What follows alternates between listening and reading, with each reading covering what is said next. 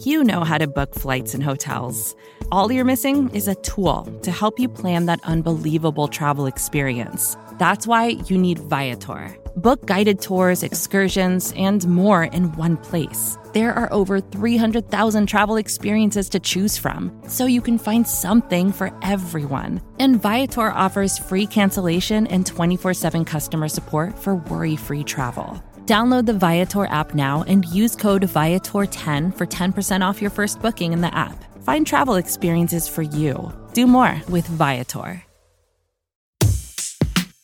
Hey everyone, Elie here, wishing you a very happy Friday. As always, thank you so much for listening to this podcast. I really do appreciate when people take the time to listen, and I do love to hear back from all of you. So send me any thoughts, questions, or comments to letters at cafe.com.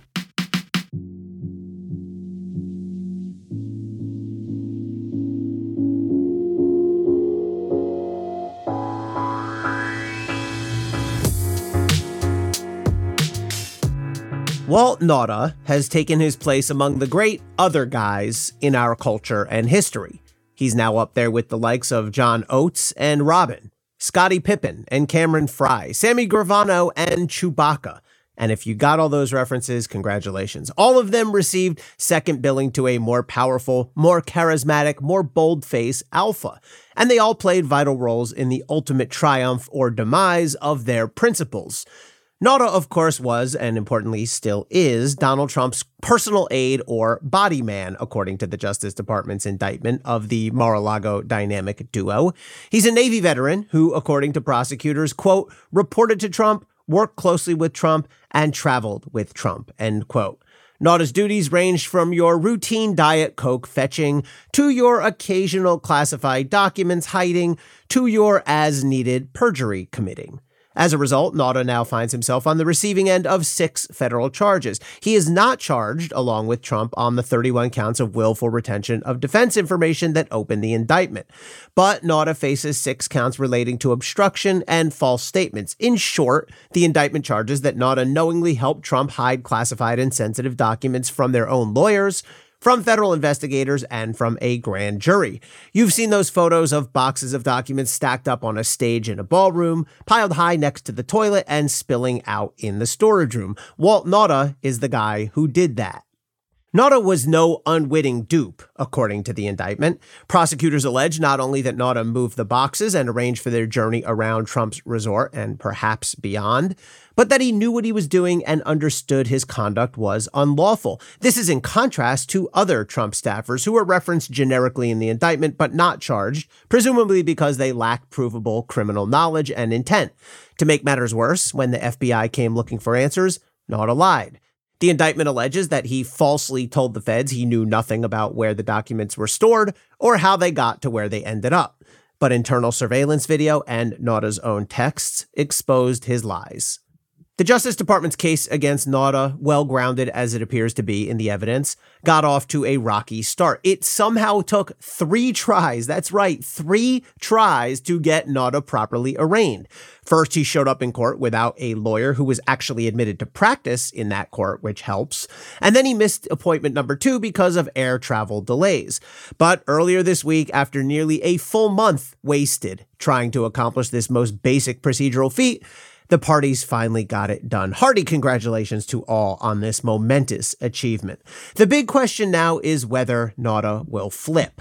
On one hand, by all public indications, he's long been loyal to Trump. Indeed, Trump and Nauta recently made a pilgrimage together to Pat's Cheesesteaks in South Philly. Quick side note as a South Jersey kid, I'm supposed to roll my eyes and dismiss Pat's as an overrated tourist trap, but I won't do that. Their cheesesteaks are great, and I'd pay about 40 bucks right now for one in front of me.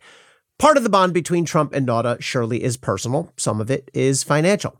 A Trump political action committee is reportedly paying Nauta's legal fees, and if he flips, that money dries up. I wrote in my latest book about how this tactic of paying attorney's fees for a co-defendant is common in organized crime, in corporate America, and elsewhere. It's not inherently illegal, but it absolutely does have the effect of making cooperation more difficult and protecting powerful bosses. DOJ tried to flip Nauta before the indictment without success. Yes, it can be a sobering moment for a person in his position to go from target to actual indicted defendant facing imprisonment. but there's no sign that DOJ hit Nauta with unexpected charges or that he's wavering now that the indictment is dropped. I've been surprised before by who has chosen to flip and when, including in some of my own cases, so I'm not going to definitively predict anything here. But given what we know, it seems quite unlikely that Nauta will turn against Trump. That said, I don't think they need him. Given the indictment itself and the evidence outlined therein, the Justice Department has plenty to work with, even if Nauta stays on the opposite side of the case caption.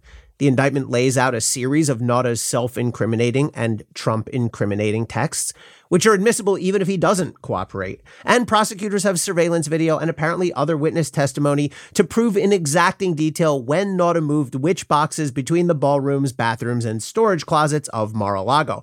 I might even prefer to try this case without putting Nauta on the stand if I was prosecuting it. If he did flip, Trump's defense team would roll out the usual anti-cooperator attack lines. He's a liar, he holds a grudge, he's shading the truth to help prosecutors. It's a cleaner case, in a sense, to use Nauta's own words and actions as captured in texts and on video without calling him as a witness. If Nauta sticks by Trump, the parties will need to grapple with another vital issue. Should Trump and Nauta be tried together or separately? Lawyers call this severance. Typically, prosecutors want to try all defendants at once. This is partially a strategic consideration. The prosecutor usually wants to show the jury the entirety of the criminal scheme all at once. And part of it is pragmatic. Prosecutors don't want whichever defendant goes second to have the benefit of seeing the witnesses testify in advance at the first trial. Plus, take it from me, it's just a pain in the ass to try essentially the same case multiple times. I was especially militant about keeping co defendants together for trial. I tried five defendants together in one case and four, three, and two defendants together in several others. I once told the judge I wanted to split a 24 defendant case into two groups of 12 each for trial. He rolled his eyes and said something like, Let's be realistic here, Mr. Honig. I heard that quite a bit.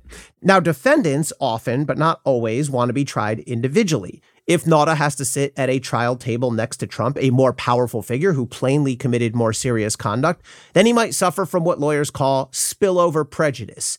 The fear is that the passionate feelings that might be stirred against Trump could essentially infect Nauta too.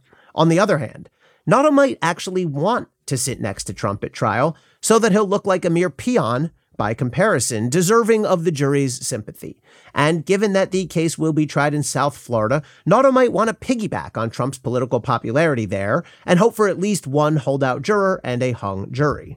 Over just a few days, Nauta went from anonymous body man to co defendant in one of the highest stakes prosecutions our country has ever seen. A hundred years from now, he'll be the answer to a $2,000 Jeopardy clue under American Firsts. This diminutive naval valet was the first person ever to be charged with a crime alongside a former U.S. president. Nauta is the second priority in this case by miles and miles, but like all the great other guys, he'll hold outsized influence on the ultimate fate of the headliner. Thanks for listening, everyone. Stay safe and stay informed.